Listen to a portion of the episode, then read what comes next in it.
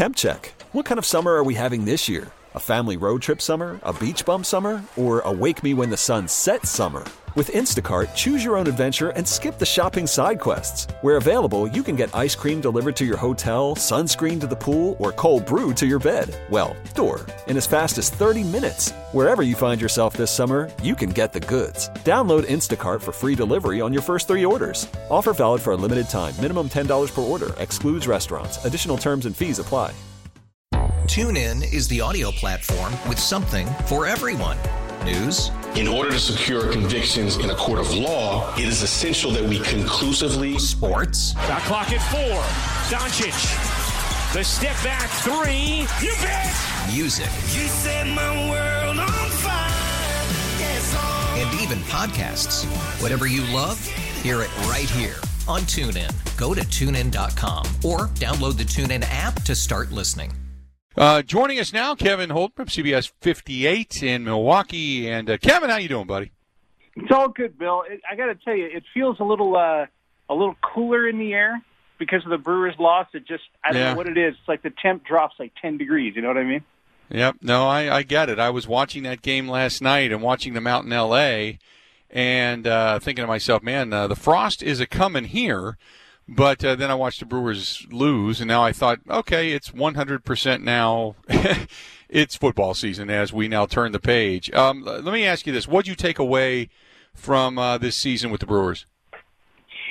It was it was a it was fun and entertaining. It was a, a nice way to get through July and August and September and feel a little bit normal. And then it, it didn't end any different, I thought, than than the way last year ended. Just dropped basically in a in a day or two in these early playoff rounds. So I mean, I think my takeaway is that for once, and and it's been a long time since you could really say this. For once, I felt way better about the Brewers' pitching and starting pitching than I did about their offense. I mean, with Yelich out or Yelich, you know, not himself all year, that's going to be a big part of it, of course. But even when you got to these playoff games and you had guys like Ryan Healy batting cleanup in a playoff game, it's like okay, the depth of offensively on this team did not happen. It just it just didn't come together. So I think uh, you know philosophically, I hope that David Stearns goes more in the direction of maybe a little more quality than quantity coming up, like in the next couple of off seasons. I don't know what he'll have to play with, but he can answer these questions. I just think maybe not so many Brock Holts is going to be the answer. Well, that was going to be one of the things that I well that was actually something I brought up a little bit earlier is that I'm hoping that they actually instead of taking whatever you say from Ryan Braun and just trade it out for Christian Yelich, I hope what they do is if you're going to have say 20 million to spend, I hope they spend it on a couple of guys and not six. You know what I mean? Yeah, that's it. Yep. I mean, and that's that's the difference between the Moustakas Grandal Brewers and the Brock Holt, Justin Smoak, Eric Sogard Brewers. That's that's the exact difference right there. And and they they could fill roster spots, and that's fine. But I think when you get to this time of year, you realize you you need guys, and and you need good guys. It's not so much quantity; it's it's quality. If you have to have people that make a difference, and Grandal and Moustakas are expensive, but leading into their free agent deals, they were the perfect type of guys. So I uh, want to ask you also uh, about uh, one more thing uh, regarding the Brewers season. Um, I thought Craig Counsell did a, a, a tremendous job with the circumstance. Uh, yes, the offense was woeful. Do you think there is fallout from the poor offense? Do you think they're getting rid of, say, Haines, the hitting coach, or do you think uh, there are other you know axes to go, or do you think you just look at the season and go, you know what, it's just a weird season, and it just it just nothing came together right.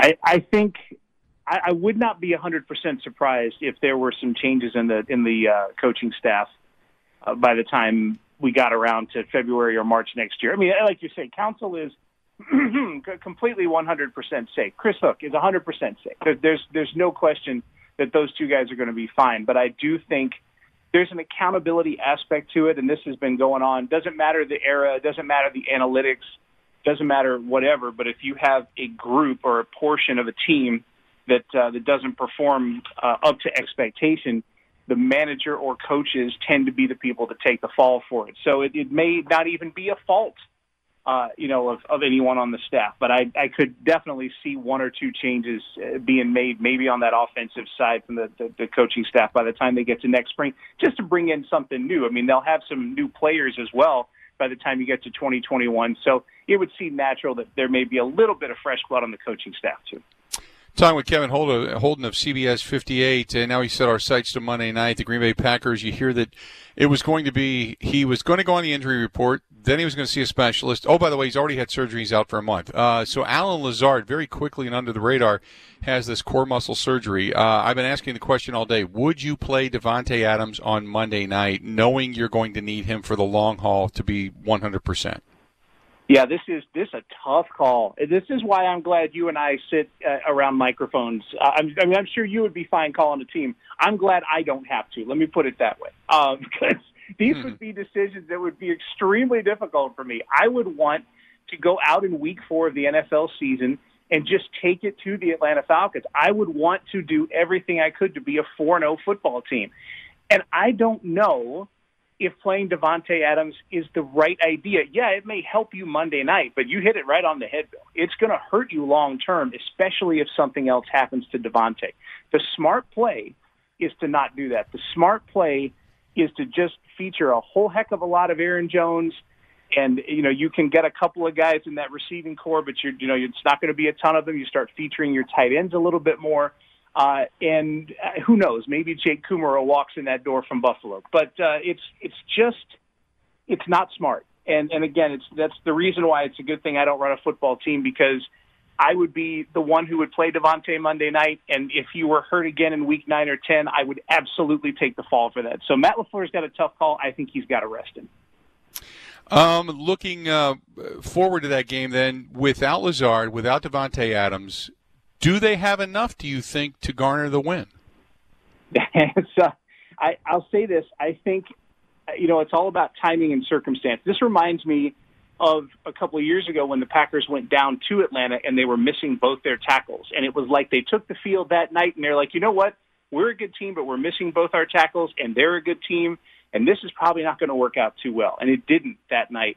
This time, the tables are a little bit reversed. You have injuries at a position, injuries at wide receiver, but what you have is a Falcons team that is in absolute shock. I mean, you watched what's happened to them in these last couple of weeks, how they've been, you know, 97, 98% chance to win games, and they've lost one to the Bears, and they let that onside kick roll all the way through a commercial break in Dallas and come back. I mean, that ball rolled for like three minutes.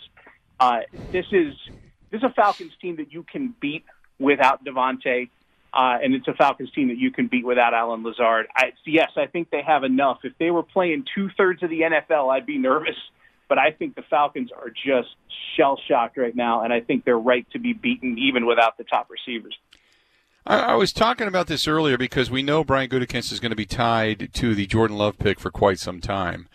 Uh, if this season is one of those seasons that's on the cusp of being a season where you may be able to reach a, a Super Bowl because the, every team in the NFC seemingly has flaws, do you look back on this if they don't go and say, you know what, you were a linebacker away, you were a wide receiver away, a depth player away from possibly getting there, and instead you picked players that weren't going to play? You know what I mean? Yeah. Uh, and, and you trade you traded away a pick. So do you is this one of those seasons where we're going to look back on it and go, you know what, you really screwed up in the offseason? Or uh, do we have to just wait and see if Jordan Loves bec- becomes the quarterback for the next 16 years and a Hall of Fame candidate? Right. I mean, that's the thing is that if there's any franchise in football that's earned a little rope on that front, it's got to be the Green Bay Packers. They they have a way of doing this for a generation at a time. But I the, the thing about it is if if we forward this and let's say it's a repeat of last year, uh, Packers make either the, the the second round or they make it to the NFC Championship game and they come up just short, and everybody starts to say, well, what if this draft pick went differently? I don't know if there's a guy at 26 in the first round of a draft that's going to be a difference maker in the NFC Championship game that year. That's that's the thing. If there are talented guys in that late first round of the draft, but I don't know if there are talented guys that make an immediate difference. So you know, it's it's the the old draft and develop. I think it you know two or three years from now you could say it. I don't know if you can say it right now. I think if there's a a, a, a knock against what the Packers did this offseason, it's probably less about Jordan Love and more to me about inaction at the receiver position. And even then, Devin Funchess was supposed to be on this roster. Devin Funchess would be an A option for this game against the Falcons. But again, you, you know, you got to respect the decision uh, within the scope of the virus, not wanting to, to play, not wanting to risk health. That I understand. But that I think at the end of the day, if there's a knock, that's the knock is that maybe there just wasn't enough uh, at wide receiver that panned out for them. Um, I wanted to ask you about Aaron Rodgers as well. I mean, I, am watching here on the NFL Network earlier today about his numbers. Uh, and the sustainability and the question whether or not Aaron Rodgers can have that MVP type of season. Look, I think he'd be probably number two or number three right now in the top three when it comes to running for the MVP. Maybe one, maybe three, but regardless, uh, Patrick Mahomes is having a hell of a season. Russell Wilson's having an amazing season, and then there's Aaron Rodgers. Is this that season that he sustains that level of of play? Uh, it just seems like he's just different this year. Man, yeah, and it's I got to tell you the because we've we've been in the middle of this. You and I have for for more than a decade of Rodgers, and we've seen all the different iterations, the different forms of Rodgers. Uh, the Super Bowl champ, the stuff that happened after with the great teams and falling short, and all the great things he's done, and then the issues, uh, the, the bumping heads with Mike McCarthy, and even this off season with Jordan Love coming in. I what I love about Rodgers in in 2020, and why I think maybe MVP candidacy is still in the cards for him at 36 years old, isn't the numbers.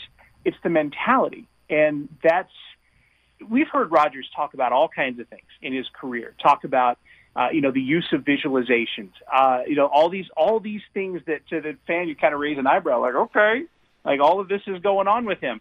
But to me, inside, he's a different guy. He's a calmer guy. The, the, even the, the little snapshots of him at practice and his yoga poses that, you know, as he's stretching before the games or before the practices, it, he feels different to me. And that, I think, is the key. That sort of calmness is, is going to be really good for him over the course of four months of the season. And by the way, uh, it doesn't hurt that he's finally got that running back that that they wanted Eddie Lacy to be, that they wanted a lot of people to be. He's finally got Aaron Jones, and that's that I think can help that candidacy just as much. But I'm with you. I, a top three finish, no question in my mind that if he stays healthy, that can happen. Kevin, always good. We'll uh, talk uh, next week as well. Hopefully, we're talking about a Packers win, and then start looking forward to more in-depth coverage of the uh, the Brewers off season and uh, the postseason as well. Okay. Oh, I'm telling you, I'm warming up the left arm. I've been I've been out there trying to throw. I'm, I'm up to 58, I think, on the on the radar gun. So I got a little room to go, but I'm trying. Uh, if that's your fastball, I'd stick with the knuckleball. Just throwing it out there. There you have it. All right, buddy. We'll talk to you soon. Thanks, Bill. See you later. There you go. Kevin Holden from CBS 58 joining us for a couple of minutes on the Schneider Orange Hotline. Schneider hiring drivers right now. You work hard, they treat you fair. 80 plus, they've been doing it. Call them 844 Pride. Go to SchneiderJobs.com. TuneIn is the audio platform with something for everyone. News. In order to secure convictions in a court of law, it is essential that we conclusively. Sports. Got clock at four. Doncic. The step back three. You bet. Music. You set my world on fire. Yes. And even podcasts. Whatever you love, hear it right here on TuneIn. Go to tunein.com or download the TuneIn app to start listening.